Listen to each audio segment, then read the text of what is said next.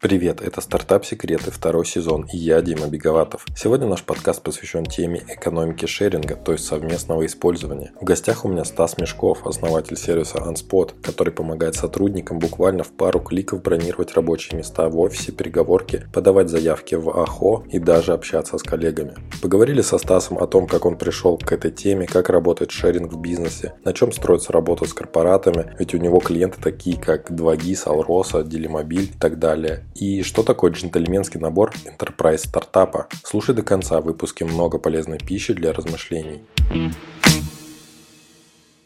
Привет, Стас, поприветствую слушателей и коротко расскажи, кому и чем ты помогаешь. Привет всем. Спасибо большое, что пригласил на эфир, во-первых. Да, я владелец нескольких компаний, одна из них это Unspot. И в Unspot мы помогаем компаниям управлять их офисным пространством, что включает в себя, по сути, два основных стрима. Это там э, система управления переговорными комнатами и система управления рабочими местами, система бронирования рабочих мест. Давай поговорим по поводу вот этой вот э, так называемой шеринговой экономики, да, когда мы можем пользоваться разными э, вещами, предметами, пространствами, не владея ими конкретно, и как бы совмещая использование с другими людьми. Что вообще это такое, что она себя представляет, почему активно развивается эта шеринговая экономика? По сути, шеринговая экономика – это концепция доступа к благам без необходимости их покупки. Она нам уже давно известна по примеру аренды квартиры. Однако сейчас э, вышел, ну, последние годы она становится все более и более популярна, потому что с помощью приложений можно теперь а, заниматься этим шерингом именно на ту часть времени, когда тебе что-то нужно. То есть, если это брать э, понятные примеры, то это там шеринг автомобилей, именно когда тебе нужно куда-то поехать, а шеринг самокатов. Но в целом, то есть целью шеринг экономики является улучшение благосостояния сообщества через инвестиции в э, экосистему, а не личное благо. Вот, поэтому сейчас э, все больше люди готовы и хотят э, получать большее количество благ за меньшие деньги именно тогда, когда они это хотят. Вот, собственно, причина этого роста. Это связано с каким-то, не знаю, экономическим спадом, то есть мы меньше себе, в принципе, можем чего-то позволить, или, или, или с чем? Или с тем, что меняется какое-то сознание людей, вот это вот общество потребления, как ты считаешь? Я на самом деле считаю, что это именно связано с сознанием людей, потому что мне кажется, что раньше для людей владение а чем-то это было проявление своего статуса и проявление того, что ты чего-то в этой жизни добился, и ты молодец. Условно, люди готовы были положить там в Советском Союзе половину жизни на то, чтобы купить себе там «Жигули». И для них владение «Жигулями» это было целью такой, знаешь, там понятной вещи, что не зря прожитые годы. А сейчас э, люди хотят получать, э, сменились, э, мне кажется, ориентиры и ценности, и люди хотят а, получать удовольствие и пользоваться всем, а не владеть этим и не ложить условно на это там часть своей жизни для того, чтобы кому-то что-то доказать или показать. Мне кажется, что это такой противовес для кредитов, да, что в какой-то момент э, кредитка появилась как возможность здесь сейчас себе позволить что-то такое, на что ты, возможно, бы там копил какое-то время, но потом ты это будешь отрабатывать. А здесь э, другая ситуация, то есть ты как бы не загоняешься в, какой-то, в какие-то долги, но при этом пользуешься какими-то классными штуками, например, э, в шеринге автомобилей ты можешь сесть в Мерседес, хотя так ты можешь с ним погонять себя позволит только если придешь в салон и возьмешь эту тачку на тест-драйв. Что вот касается людей, это понятно. А что касается бизнеса, шеринговая экономика в бизнесе, как это работает, как устроено вообще? На самом деле бизнес это вообще как бы та штука, которая очень четко отделяет у него есть понятие там капекса и опекса обычно, да, там то есть капитальные вложения или там операционные. И а, бизнес э, всегда старается условно снизить а, ненужные траты и всегда за условно что-то использовать в шеринге. Поэтому у бизнеса всегда существовали такие понятия условно как лизинг, то есть то, что они автомобили брали в лизинг. Это условно такой долгосрочная аренда, скажем так, если совсем базово упрощенно место покупки. Поэтому в бизнесе это применимо еще больше, ты, потому что он к этому открыт, он этого хочет, для него как бы это важно, потому что если целью там, каждого человека является какая-то его личная миссия, скажем так, или его личное желание, а, то целью бизнеса является в первую очередь это прибыль и а, рост. Поэтому для бизнеса эта штука давно известна и применима. Ну да, в принципе, я с тобой соглашусь, но вот мне интереснее узнать, наверное, да и слушателям тоже, о том, какие вообще есть тренды в этом направлении. То есть среди слушателей очень много людей, которые там запускают свои какие-то проекты, либо интересуются этим, либо вот сейчас на стадии выбора идеи. Вот что ты можешь подсказать в этом плане? Ты следишь вообще за какими-то трендами э, шеринговой экономики в бизнесе? Может быть, как раз-таки в твоей нише рабочих пространств, да, там есть еще коворкинги, как еще один вариант э, какого-то шеринга рядом. Вот ты следишь за трендами, что там такого интересного, свеженького есть, куда можно посмотреть? Слушай, ну, конечно же, я за трендами слежу, это часть моей работы в принципе. Ну, ты знаешь, они трендов на самом деле их э, они появляются а, каждый раз, но долгосрочные те, которые а, действительно выгодны всем сторонам и всем полезны. То есть сейчас э, из таких основных я бы сказал, что в плане именно офисного пространства один из а, главных трендов это тренд про бронирование вот как раз таки там рабочих мест, потому что компании столкнулись с тем, что там за время пандемии многие IT-компании они успели вырасти там, да, нанять новых сотрудников, и при этом сотрудники не хотят а, ходить в офис 5 дней в неделю. Они как бы кто-то в принципе хочет очень свободный график и хочет там ходить там один-два дня в неделю. А некоторые там хотят ходить там 3-4 дня в неделю и готовы иметь там 1-2 дня для отдыха. Но при этом большинство сотрудников, они все-таки хотят ходить в офис, а, потому что они хотят взаимодействовать со своими коллегами, они хотят а, социального общения, они понимают, что а, статистически там есть опросы, опять же, это не просто из головы беру, что на удаленке они менее эффективны, и связано это в основном с тем, что по Zoom намного сложнее креативить. То есть э, по нему очень хорошо решать операционные задачи, но сложно заниматься задачами, где надо придумать нечто, чего там пока не существует. Это намного лучше происходит э, при личном общении. И поэтому э, компании, условно, они не хотят, с одной стороны, платить за ненужные площади своего офиса, да, и хотят э, каким-то образом это сократить, оптимизировать, потому что все равно офис стоит полупустым. А с другой стороны, дать сотрудникам удобное средство для того, чтобы можно было планировать а, как раз-таки свои приходы в офис, синхронизироваться между собой, и чтобы это все было максимально комфортно и удобно для них. Вот, это такой первый тренд я бы выделил. Э, и второй тренд, наверное, глобально, это то, что сейчас многие компании, они, в принципе, когда снимают офисные помещения, если там 5 лет назад они снимали, это были просто голые стены, в которых они делали ремонт, там это было, ну, нормой считалось по рынку там. А затем несколько лет назад а, тренд уже изменился там до пандемии, что они хотели уже переезжать а, в офис, в котором сделан ремонт, уже и доделывать, скажем так, адаптировать его где-то под себя, ставить там свой ресепшн, что-то еще. То сейчас компании хотят условно снимать уже а, офис, а, таким образом, чтобы все управление офисом было на собственнике здания. То есть там перегорела лампочка, там сам по себе ресепшн на их этаже, а, управление кофемашиной, закупка кофе. То есть это все уже становится, все хочется, чтобы было на собственнике, а компания только пользовалась, опять же, тем, что ей необходимо там, и поэтому сейчас развивается тема так называемых гибких офисов,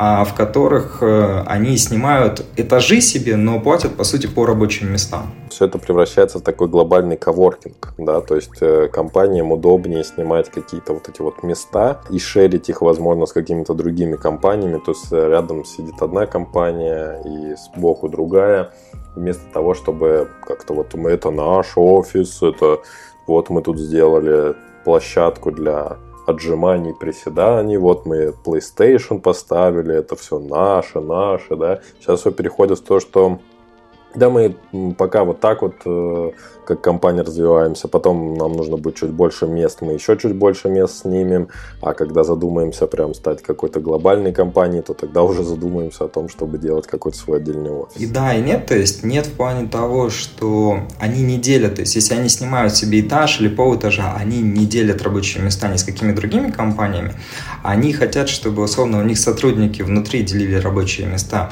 То есть э, они согласны, допустим, э, снять офис э, в самом центре города, в каком-то очень удобной локации дорогой, а, но с пониманием того, что и снять себе просто, если они раньше снимали там 4 этажа, то снять себе пропорционально там этому там один этаж небольшой и дать людям возможность просто шарить рабочие места. То есть по факту этот офис, он как бы все равно, это только для их компании, но у них шаринг внутри. Знаете, это вот интересная на самом деле штука. И вот мы сейчас обсуждаем этот тренд э, с точки зрения офисов, там, каких-то деловых пространств, рабочих. Но по сути это такой сообщающийся сосуд э, теперь уже э, с работой на дому, то есть с тем, как устроена, как работает наша квартира, какие в ней есть возможности для работы.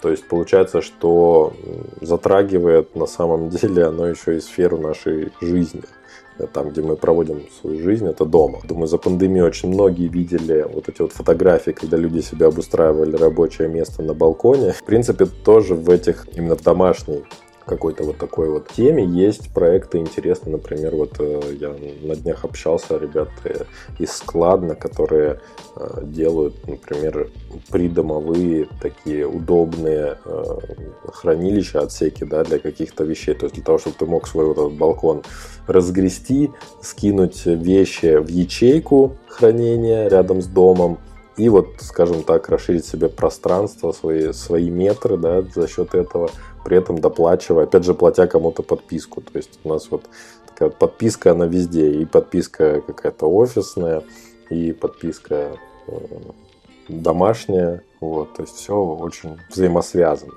Если что-то поменялось в одном месте, таком важном, где человек проводит очень много времени в своей жизни, то что-то поменяется еще и в другом, в который, собственно, он переносит свою рабочую деятельность.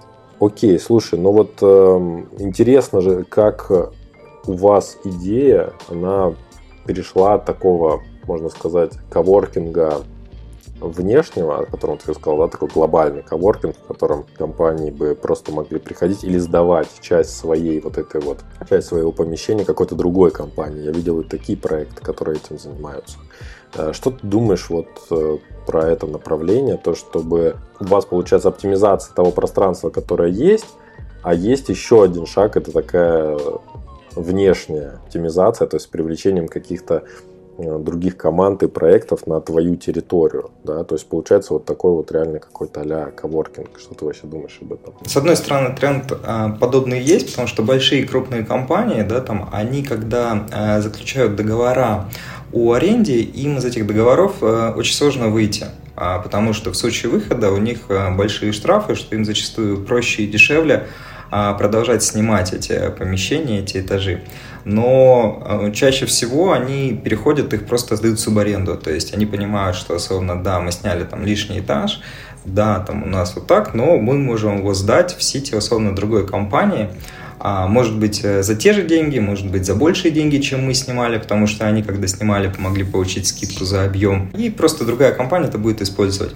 Но я не думаю, что я такого нигде не видел, чтобы какая-то компания именно захотела опускать каких-то внешних сотрудников, внешних людей себе в офис. А, потому что это условно связано и с какой-то безопасностью компании, да, всегда, и связано с тем э, внутренним ощущением, то есть потому что каждая компания, она строит какую-то корпоративную культуру, в которую привлечение там новых э, людей там на пару дней будет э, негативно на это сказываться, да, там, потому что они не в ней и прочее. Поэтому я считаю, с одной стороны, что да, компании будут условно дальше отказываться от части площадей, издавать их. И это ну, нормально. Я вчера говорил с товарищем, там, SEO сравни.ру, и они условно тоже как бы сняли себе там перед, э, прям перед там, пандемией сняли новые площади, а, и часть из них просто сейчас сдали, опять же, в субаренду, но это никак не пересекается к офисам, потому что, по сути, это разные этажи там в башне. Понятно. Ну, вот это получается вопрос, который, возможно, могли бы решить какие-то новые стартапы с новыми идеями, как организовать на одной территории безопасно. Может быть, может быть никак, но это вот такая вот идея у меня подвешенная какая-то в голове осталась. Окей, Стас, расскажи вообще, с чего начинался ваш проект, как он развивался, какие основные были вехи его развития? А, он начался с того, что мы, мы сделали для себя а, систему бронирования переговорных комнат а, еще несколько лет назад. А сделали мы ее потому, что когда мы пошли в интернет и решили там купить себе условно систему бронирования с девайсами перед переговорной комнатой, а, я ужаснулся, так как планшеты, которые предлагалось купить и повесить перед ней, они стоили там в несколько, в 5, в 6 раз больше, чем стоит iPad, а выглядели при этом как привет из 90-х. Для меня это было так странно, потому что ну, уже мир изменился, то есть мир уже привык условно вот к таким вот э, классным штукам, которые там с пальцем до прикосновения хорошо работают. Тут мне предлагают купить что-то сильно дороже и сильно хуже. А, но при этом всем говорят, что это специализированный девайс, который там интегрирован, и вообще это вот, так как э, есть слово специализированный девайс, это значит, что все можно брать любые деньги. Я условно посмотрел на это, мне не понравилось в первую очередь, я говорю, то, что как это будет смотреться внутри офиса, потому что я ну, люблю, когда все красиво.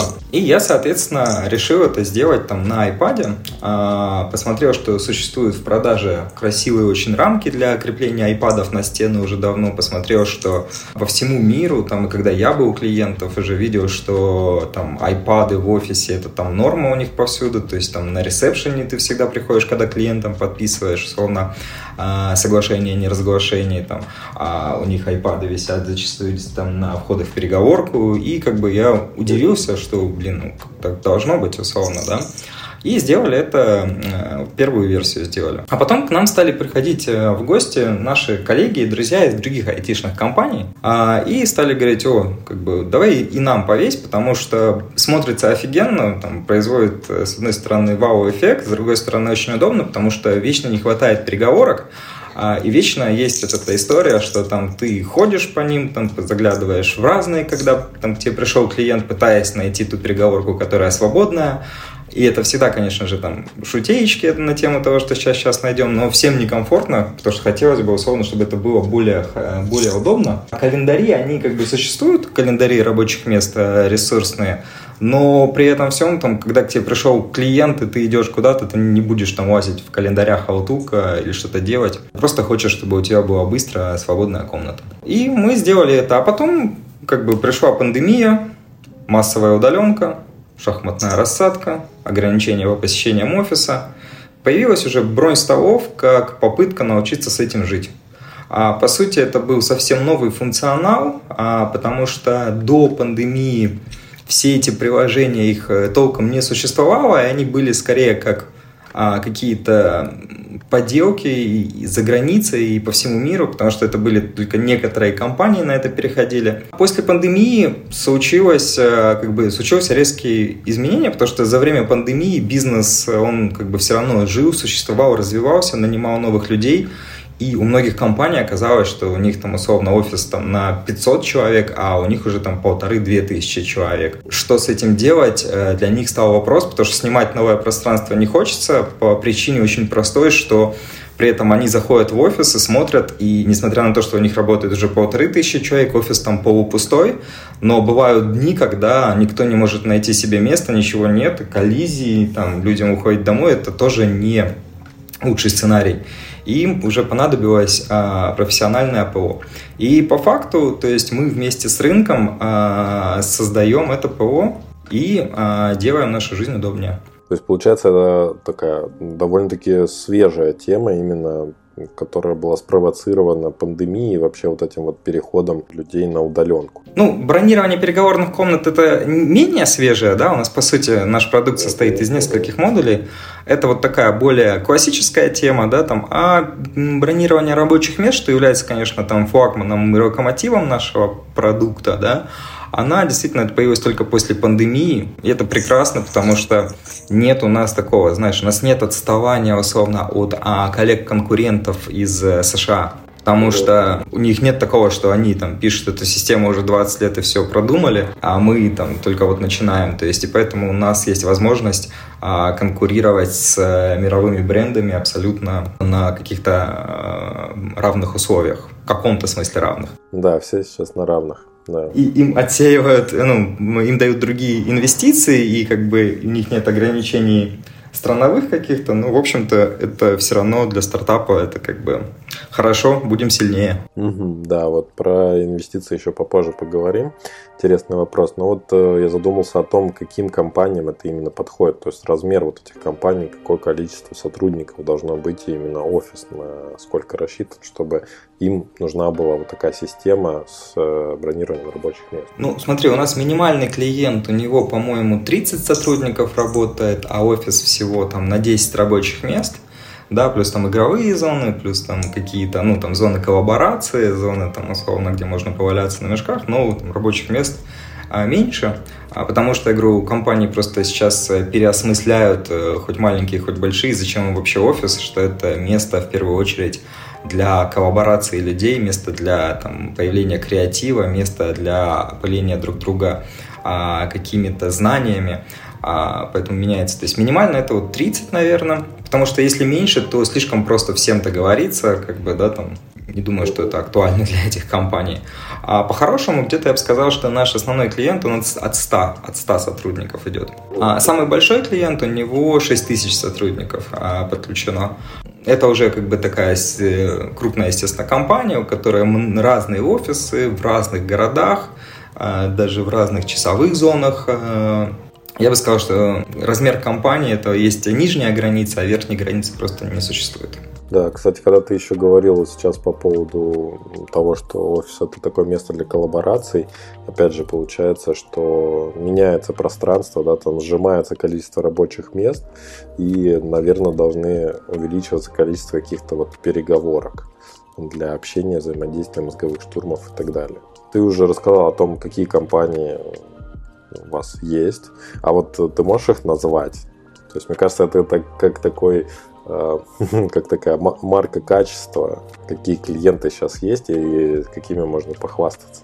Конечно, то есть у нас, э, говорю, мы, несмотря на то, что по сути мы продаем это там так прям активно только всего год, у нас порядка 60, и ты знаешь, там почти все на слуху. Это условные там Aurosa, сравни.ру, start.ru, там 12 Stories, Тугис, радиостанция там Максим, условно, а застройщики такие как Level Group, а, там условно весь Скаутех, это Скаутех как наш э, там, а, самый айтишный институт э, в стране, условно, у них там сотни переговорок, все они тоже работают под нашим управлением. Делимобиль, Акбарсбанк, а, Сбербанк, Мерц.ру, а, там Русское радио, ну, сейчас уже это какие-то проекты там такие как Диди, это там китайский агрегатор такси, там, или Animal Planet, э, телеканал Discovery, условно, там ушли из России, но мы там пытаемся продолжать с ними взаимодействие на других, а, других странах. Вот. А, по факту я бы сказал, что у нас а, а, там самый популярный кейс это крупная компания, которая приходит за, за условно, оптимизацию офисов, то, что у них это особенно видно, и им особенно это актуально, потому что для компании обычно оплата вообще офиса – это вторая там, строка расходов для офисной компании. Потому что первая – это фонд оплаты труда, вторая – там, оплата офисов. И очень понятно им, зачем это надо делать, и что это, какой им даст это эффект на каком-то горизонте. Вот ты рассказал то, что вы год Э, этим занимаетесь очень активно, да, до этого, так понимаю, то, что были больше именно вот эти вот э, панели для бронирования переговорок, ну и вообще вот этот софт. А как же за год вам получилось вот таких вот клиентов заполучить? В чем секрет? Нет, мы занимаемся больше года, просто первые там 2-3 года разработки это было то, что ты разрабатываешь, э, к тебе приходят даже компании, но никто ничего не покупает по причинам, с одной стороны, вполне объективным, таким как а, там ковид и что-то еще, то есть что там они приходят, смотрят, но это может быть менее где-то актуально.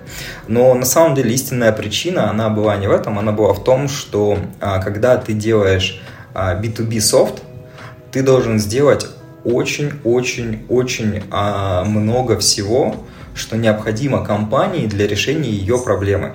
То есть, если ты делаешь B2C софт, то ты можешь решить, там, хорошо решить узкую проблему клиента, и он будет очень доволен, и у тебя проект может лавинообразно там, а, развиваться, там, как там, тот же самый мы все помним, там, пример Клабхауса того же, да, или еще чего-то. Плохой пример, просто... мне кажется. Он плохой пример с точки зрения удержания. Но с точки зрения того, что вчера о нем никто не знал, а сегодня в нем миллион человек, а завтра в нем 5 миллионов человек, это хороший пример что, условно, не так много там функционала было, да, для того, чтобы иметь такой там лавинообразный рост э, пользователей. То в случае именно B2B проекта ты должен сделать э, все необходимое для компании, то есть ты должен, условно, дать ей всю необходимую гибкость внутри продукта для того, чтобы она могла э, настроить это тем образом, которым она видит эту настройку в первую очередь. Ты должен сделать все необходимые интеграции с корпоративными системами, потому что там 90, я бы сказал, 99% бизнесов, которые к нам приходят, у них там требования, это условно наличие а, интеграции с Active Directory для добавления и удаления пользователей. И они не хотят, условно, вручную никого добавлять, потому что постоянные будут добавления и удаления коллизии. Это single sign-on, то есть, условно, это логин через а, а какие-то системы, это условно там зачастую... И, и там внутри начинает крыться просто огромный пласт работы, потому что у кого-то Active Directory, условно, он находится в облаке в Азуре, у кого-то он находится на своем сервере, у кого-то он находится на облачном сервере, кто-то согласен, условно, открыть к этому доступ, кто-то не согласен открыть к этому доступ таким образом и требует а, это сделать через специализированные какие-то другие коннекторы, которые работают в их системе. И выходит, что для того, чтобы сделать функционал, ты можешь просто там потратить, э, не знаю, полгода а, команд разработки для того, чтобы у тебя не появилось толком ни одной фичи в твоем а, продукте, но появилось то, что позволяет теперь крупным компаниям покупать тебя. То есть это такой, типа, джентльменский набор должен быть изначально у тебя на борту, что бы ты ни делал. Да, да. Их, э, и для них это все, как бы, условно, действительно критично, там, наличие API а, в твоем продукте, там, очень большой, на самом деле, список такой, ну, как ты правильно сказал, джентльменский список, что просто должно быть. И поэтому мы делаем продукт не, э, далеко не год там последний, да, это просто год последний мы стали уже активно продавать, потому что ушли все блокеры компаний, которые а, стояли между нами и продажей. Потому, потому что вначале это был просто... Ты никогда не знаешь, что еще надо сделать, потому что тебе приходит клиент, а он всегда условно доходит до какой-то точки в обсуждении с ним, что ну как же, ну без Active Directory, ну там мы не можем и ты условно уходишь ее делать, а он за это время уже там либо решает свою задачу по-другому, либо уже это просто для него становится там неактуально по каким-то причинам, а уже покупка твоего продукта, да, там, либо он купил его просто у других конкурентов. Ты сделал и ждешь, когда к тебе придет следующий клиент, который снова что-то попросит, он приходит, а у него условно там другой уже запрос. Поэтому первые годы развития, они очень такие, знаешь, сложные. Э, знаешь, это мне сейчас напомнило, как ты игру какую-нибудь проходишь, квест, и ты постоянно сталкиваешься с какими-то новыми задачками, и в конце концов ты наконец-то как бы побеждаешь и приходишь уже к финалу, когда ты, когда начинается другой квест, уже возьми деньги с клиента и удержи его. Это уже другая история начинается. Но все же вот получается, как э, вас вот эти вот э, крутые большие клиенты, которых ты перечислил, тот же самый там 2GIS, э, кто-то 12 Stories, Делимобиль и так далее, как они вас находили, как вы с ними вообще работали. Этот процесс, вот он длился на протяжении долгого времени, то есть вы с ними выступали взаимодействие, и через какое-то время, когда был готов функционал, они уже такие, ну вот ребята реально там что-то шуршат, что-то делают, мы с ними на связи, они все время нас пингуют. Или это было иначе как-то? Или вы просто приходили и говорили, вот смотрите, у нас есть готовая штука, а, вот уже все, все, все, у нас джентльменский набор есть, выполняет свои задачи, она идеальна, давайте ставьте себе, и они покупали. Как это вообще происходило? Может быть, конкретно в этом бизнесе, именно нашего B2B SaaS, но в нем активные продажи, они практически не работают. То, что я вижу по бизнесу, что бизнес, когда он уже существует, он уже каким-то образом решает свои проблемы и задачи, и прийти к ним зачастую и сказать, что давайте эту задачу будем решать с нами по-другому, но вам для этого придется там поменяться, что-то сделать, и вы получите там, может быть, большую выгоду, это плохо работает, потому что э, у них могут быть, несмотря на все плюшки и все выгоды от твоего продукта, у них э, стоят другие э, задачи, там другие цели, да, там, которые там, исходят зачастую из стратегии компании или просто из э, целей основателя, из задач основателя, которые он там э, диктует для э, себя и компании. Поэтому активные продажи, они толком не работают. Э, первое время, я говорю, первые там пару лет это происходит в режиме того, что ты пытаешься использовать все, что только возможно, а, бегать повсюду, как бы, потому что, ну, как бы, с одной стороны, активные продажи не работают, а с другой стороны, там, один из тысячи все равно условно продается или один из ста. И тебе, как стартапу, надо этого найти вот этого одного, и ты делаешь все, что только возможно для того, чтобы там этого клиента потенциального там э, выцепить, потом максимально обнять его своей любовью, максимально доказать ему, что а, тебя стоит купить. Как бы в какой-то момент это происходит, а, там, в какой-то момент ты находишь того клиента, у которого такая сильная боль, что он готов покупать там твой не всегда еще там супер отлаженный, готовый, законченный продукт, ты ему продаешь, бесконечно его любишь, тратишь на его, естественно, обслуживание кратно больше, чем ту сумму, которую он тебе платит, но это позволяет тебе уже а, получать более объективные а, данные с, с клиента, прям, да, как должен ты развивать продукт не в своих мечтах и мыслях и фантазиях, а в реальности, как они хотят работать. И ты начинаешь вот постепенно это делать, делать, делать.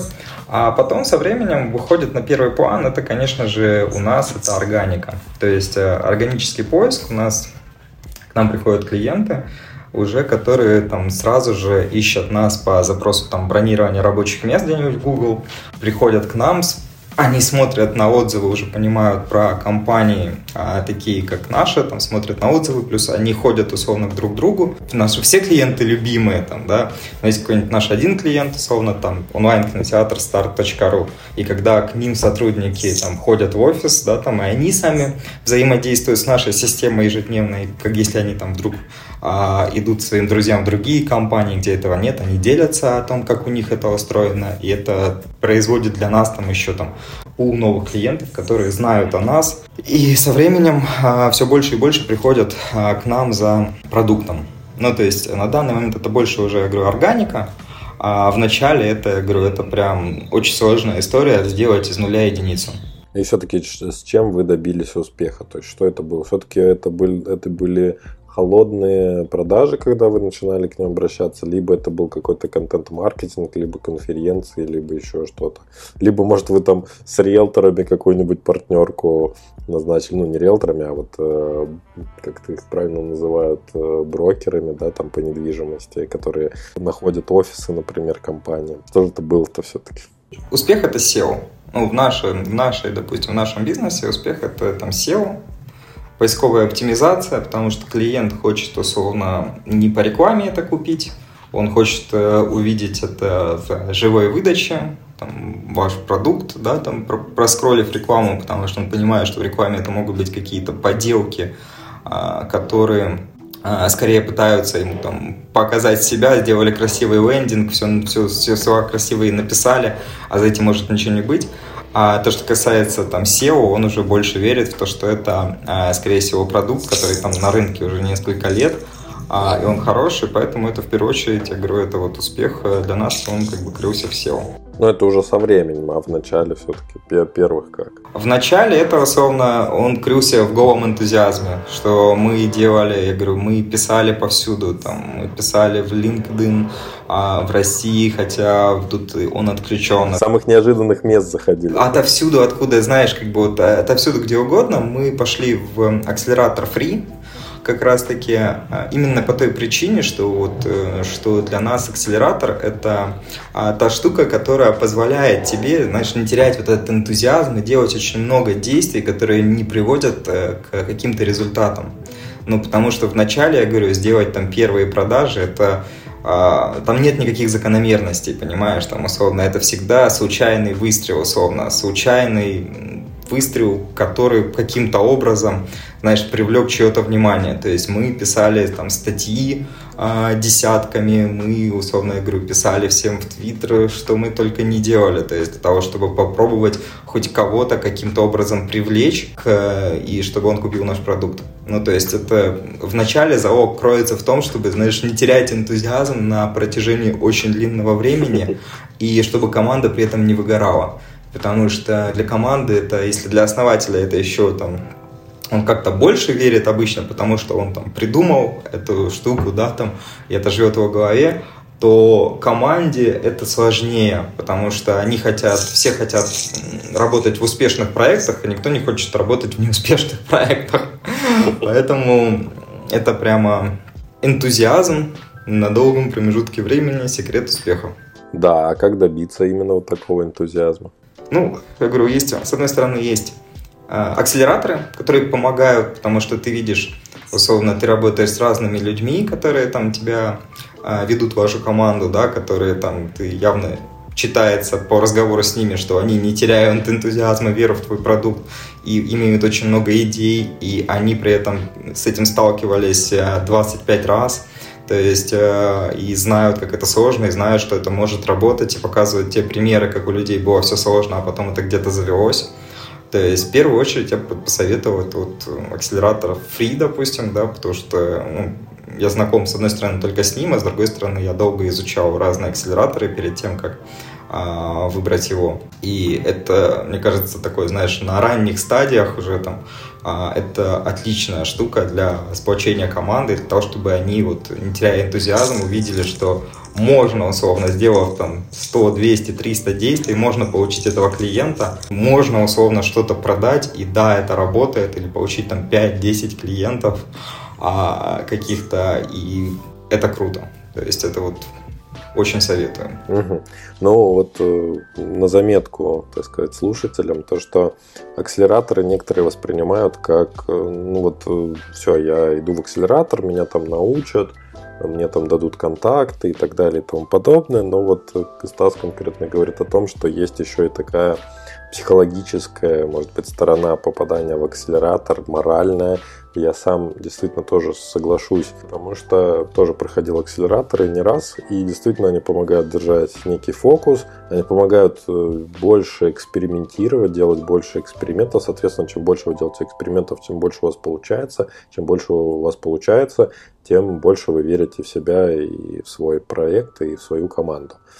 Поэтому вот вам сторона медали, ту, на которую редко кто-то смотрит, акселераторы, они еще и для вашей моральной поддержки, для того, чтобы вы не сдавались и продолжали действовать дальше. Ведь действие это вот в нашем деле, в предпринимательском самое-самое важное. Были ли у тебя, Стас, такие моменты, когда тебе вот прям было супер сложно, и ты думал это все бросить, и что тебя удержало?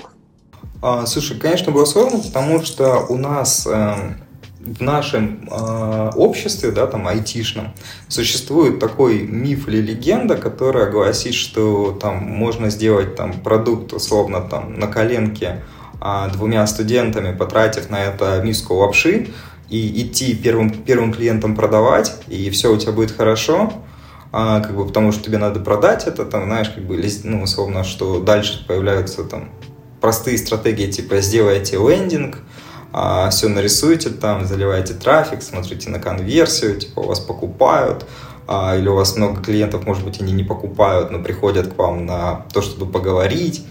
А реальность, она болезненная. И вот когда, условно, там все вокруг тебе говорят, что там ты должен потратить 2, 3, 4, 5 миллионов на продукт и иметь какие-то продажи, а ты, условно, потратил уже там 30, 40, и у тебя толком еще ничего нет там, и есть там первые там пара клиентов, которые платят тебе какие-то там несколько сот тысяч, а, это как бы вначале болезненно. То есть и ты живешь над тем, что, я говорю, ну вот, выживал за счет того, что понимание, что чтобы условно сделать э, много клиентов, нужны серьезные инвестиции в продукт и доведение его до статуса не подделки уже, а с хорошего продукта, которым будут пользоваться разные компании без блокеров, удобно, хорошо решая свою потребность.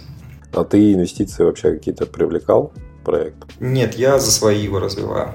Уважаю. Уважаю. Это какое-то принципиальное решение или просто пока что еще не на той стадии, когда это нужно? Да нет, это скорее, знаешь, э, все просто, потому что, ну, я, условно, для этого разрабатывал всю свою жизнь. Э, там, у меня мой главный а актив, моя главная там любовь, это компания Umbrella IT, которая у меня занимается сервисной разработкой, то есть предоставляет клиентам услуги по разработке, да, там, и мы всегда это изначально там с 2008 года работали на штаты, на крупные компании, на компании там э, стартапы и сделали там огромное количество продуктов, там первый проект, который там был продан за 6 миллионов долларов, мы сделали там лет 10 назад еще, знаешь, или 12, там что-то такое. Как бы и было у меня очень четкое было понимание, да, там, как устроен этот мир, потому что и какие оценки там, и за счет чего они складываются. Я просто понимаю, что оценки в России, они, э, скажем так, они сильно меньше, и фактически я бы сказал, что если совсем прям утрировать, конечно, то венчурного рынка у нас практически не существует как бы нашим даже доказать, что вот я там, условно, ты инвестируешь там миллион долларов в продукт, у тебя пока там оборот, я не знаю, там несколько а, там, сот или миллионы рублей, там, да, даже им доказать, что, условно, ты можешь стоить там миллион долларов, это невозможно, когда ты уже потратил там миллион долларов. Это будет сложная задача. В то же самое время я понимаю, что оценка там моего бизнеса а, в других а, странах, да, там при а, наличии, конечно же, клиентов а, и в первую очередь из США, да, и наличие хорошего трекшена в США, плюс там мой бэкграунд, там мой опыт, там какие-то там обучения в Стэнфорде, там мои там еще какие-то награды, как там, заслуги того, что я там разработал компанию, которая входит в топ-100 компаний мирового аутсорса, а там получали международные награды, там такие как там я получал как SEO, а, бронзу как SEO года, когда там золото получал, а SEO условно ЦИСКа. А, то есть это как бы является тем, что я смогу просто взять а, по другим деньгам, а, другую оценку, это в первую очередь позволит проекту, эти деньги позволят ему а, сделать в какой-то момент качественный скачок. Но для этого нужно пока самому проинвестировать и дойти до этой стадии, как бы, чтобы все было. Потому что вот у нас сейчас, допустим, да, у нас порядка там 30 а, лидов в месяц из а, США, и там, знаешь, мне очень радует там сообщение, ну, из США, из э, мира, и меня очень радует сообщение там в чате нашего маркетолога, который там просит связаться с этой очень компанией, там, продавца, то, что она входит в, а, в Э, Fortune там 250, и вот они к нам пришли, компания из Fortune 250 приходит к нам за нашим продуктом, там, и он там просит как-то с ними быть э, более, максимально повысить шансы на успех. Вот, а, как бы поэтому брать условно инвестиции в России это для меня не самый, наверное, оптимальный путь. Ну или опять же, я готов взять их в России на самом деле, но изначально это должен быть а, как бы а люди, которые, с которыми у нас будет, с одной стороны, а, химия, потому что любые инвестиции это, по сути, не просто там какие-то деньги от незнакомых людей, а в первую очередь это всегда какое-то а, твои ожидания от нового партнерства, да, там, и их ожидания от нового партнерства. Поэтому здесь должна быть химия, должно быть понимание там того, что у вас есть какой-то матч, а, и должно быть, я говорю, такая сумма денег, которая позволит продукту действительно сделать следующий а, шаг, да, там, а не просто начать распродавать это для того, чтобы там, я не знаю, сделать еще что-то, хотя бы немножко. То есть тут как бы другая цель у меня. Угу, то есть у тебя все-таки есть цель на зарубежные рынки развиваться, правильно ты понимаешь? Ну, и зарубежная, и Россия у меня это две как бы параллельные вещи, да, там, то есть, э, которые, это понятно, что это уже там разные а, компании, там разные становятся софт уже, знаешь, в каком-то смысле, ну, условно, да, конечно, у меня, как бы, моя цель это клиенты со всего мира. Угу. То есть э, ты говоришь разный софт уже, то есть э, все-таки надо менять э, всю начинку своего софта, если ты выходишь на зарубежные рынки, там какие-то другие требования, да, у, у компаний. Да, конечно, конечно. Ну, не давай так, не всю, не всю. Это, условно, не новый бизнес, там, то, что я там сегодня продаю, условно, софт, а завтра я продаю пластиковые окна. Поэтому, конечно же, не всю. А, но да, это, ну, тут надо честно признаться, что, может быть, здесь по сравнению с нашими российскими конкурентами у меня было сильное преимущество при разработке продукта – это опыт и знание того, как он должен быть разработан, что в нем должен иметь. И это, наверное, и причина того, почему у нас сейчас так много клиентов в России и приходят новые, потому что, условно, они общаются с э, другими нашими клиентами и понимают, что это там ПО, на которое можно рассчитывать, оно надежное, оно правильно работает, оно соблюдает там все нормы, все стандарты. А, там, безопасности и всего остального, там, да, и мы не делали, на самом деле, для наших клиентов в России, мы не делали многие функционал, которые а, они считали, что он нужен, да, там, а мы понимали на основе там, нашего опыта мирового глобального там, развития и создания там, сотен продуктов, что это будет условно, ну так это не должно быть. То есть, а должно быть по-другому, это там норма по индустрии, просто а конкретно этот человек, с которым мы говорим, не всегда, ну, у него, он не может знать, а, какие нормы и стандарты, условно, в разработке софта, а, по той причине, что он не разработчик софта. То есть, и это у него другая задача, у него бизнес-задача закрыть а, потребность компании. Ну вот интересный момент я для себя сейчас э, понял, то что если вы делаете какой-то B2B продукт, ориентированный на больших клиентов, например, там, ну, enterprise, то вам нужно, помимо прочего, помимо того, что вы сделаете классный продукт, действительно продумывать многие моменты вот из того джентльменского набора, о котором мы говорили, да, безопасность, какие-то стандарты, знание трендов, понимание того, куда вообще все это дело идет и как будут меняться в том числе какие-то архитектуры внутри крупных компаний.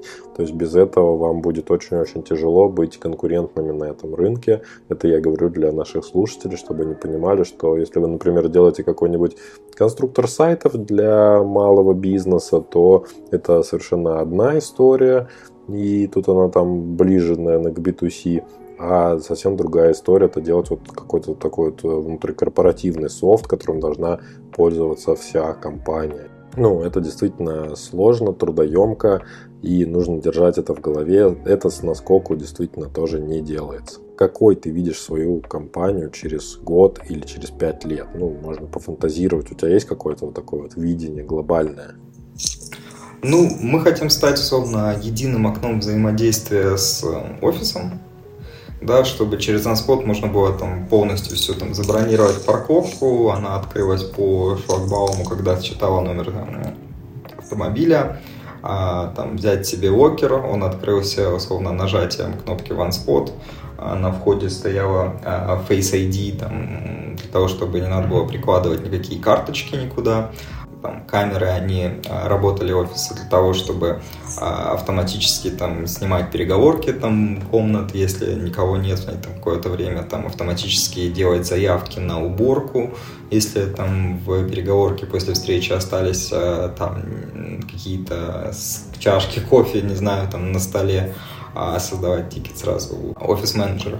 То есть стать таким единым окном. А на самом деле я все это говорю, и, и тут э, история с тем, что многое из этого уже реализовано, или многое из этого уже там сейчас находится в реализации с разными клиентами, потому что они там приходят с этим и оплачивают даже эту разработку, а, доработку точнее, да, там под них, а, то, как оно должно работать. То есть, э, ну, глобальная цель это стать единым окном, для взаимодействия с любым офисом у сотрудника, чтобы он все мог сделать внутри удобно и комфортно. Слушай, вот если ты говоришь о том, что есть тренд, когда компании, которые хотят снимать офис, они хотят перекладывать вот эту вот э, перечисленную в том числе тобой работу на собственника здания, то, возможно, через какое-то время вашим основным клиентом станет уже не компания, да, а собственники вот этих вот зданий. Может быть, может быть, а, потому что у нас уже сейчас один из наших а, партнеров, это компания Flexity,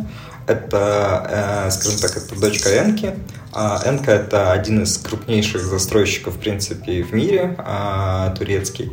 В Москве им принадлежит много там зданий и локаций, таких там, как э, Павелецкая плаза. И, соответственно, они действительно тоже, это они наши покупают софт для того, чтобы а, своим арендаторам дать его и дать им удобные возможности там, для их сотрудников там, составлять расписание внутри своей компании, кто когда приходит в офис, автоматически там, бронировать рабочее место, всю интеграцию с э, зданием. Так что это одно из направлений, скажем так. наше, конечно же, это не главное направление. Главное направление это все-таки сами компании, которые приходят, и каждая компания имеет возможность условно перестроиться свой офис э, и быть независимой ни от кого. Но вот этот сегмент действительно огромный, очень растет, и поэтому у нас э, есть э, такие клиенты. Я, знаешь, вот сейчас, пока ты рассказывал, я придумал для вас скажем так, объяснение, что вы такое. Вы операционная система для управления офисом. То есть как Windows, но только вот для того, чтобы вы управляли своим офисом полностью. Или даже э, зданием, да, можно сказать. Операционная система для управления зданием. Мы скорее фронтенд для клиента, мы скорее интерфейс для клиента, как для взаимодействия с зданием. Потому что внутри здания, на самом деле, там сейчас это как бы там очень много IT-систем, да, там и для поддержания его там условно состоянии всего, то есть это зачастую уже это сложное, сложное инженерное решение, а мы такой удобный, удобный э, интерфейс взаимодействия с ним. Ну да, да, соглашусь с тобой. И очень интересная была на самом деле беседа. Мне хочется, что, чтобы мы ее подытожили, и ты дал три напутствия э, совета тем, кто хочет делать проекты вот такие вот в сфере корпоративных каких-то клиентов, связанных, может быть, с офисным пространством, с рабочим пространством, дай свое какое-то видение, три тезиса, три совета. Я бы сказал, что первое – это идти от спроса, то есть, э, может быть, это не совсем стандартная рекомендация, которая в, а, говорится там где-то, то, что обычно э, все пытаются придумать нечто революционное, что будет, э, там, все изменит мир, да, там, изменит всех понимание, но лучше идти от спроса, то есть э, в B2B, вот, потому что B2B, условно, компании, они зачастую очень четко понимают, что они хотят, какую проблему они хотят решить, и как они это хотят решить, у них тоже на это есть видение. Поэтому советовал бы идти от спроса, это прям самое главное. А второе – это нанимать нужных людей на нужный этап развития продукта, потому что у нас солдный маркетолог а, в России появился, когда у нас уже были там, порядка 50 клиентов, да, там, которых ты знаешь, солдные, которые уже работают под нашим управлением, там, тысячи или десятки тысяч сотрудников общей сложности, да, там. и только после этого мы там наняли себе, допустим, маркетолога. А, ну и быть настойчивым, потому что если вы разрабатываете, я говорю, B2B софт, то будьте готовы к тому, что вам будет необходима очень большая инвестиция в продукт для того, чтобы сделать его тем решением, которое компании смогут покупать. Круто. Стас, спасибо тебе за эту беседу. Было интересно и даже вдохновляюще. Успеха твоей компании. И я надеюсь, то, что мы еще не раз встретимся. Всем пока. До новых встреч, ребят. Да, спасибо, что пригласил. Всем пока и всем удачи. Спасибо, что дослушали до конца. Если вам понравился выпуск, лайкните его и поделитесь с друзьями или коллегами. Это будет лучшей наградой для автора, и новые эпизоды стартап-секретов не заставят себя ждать.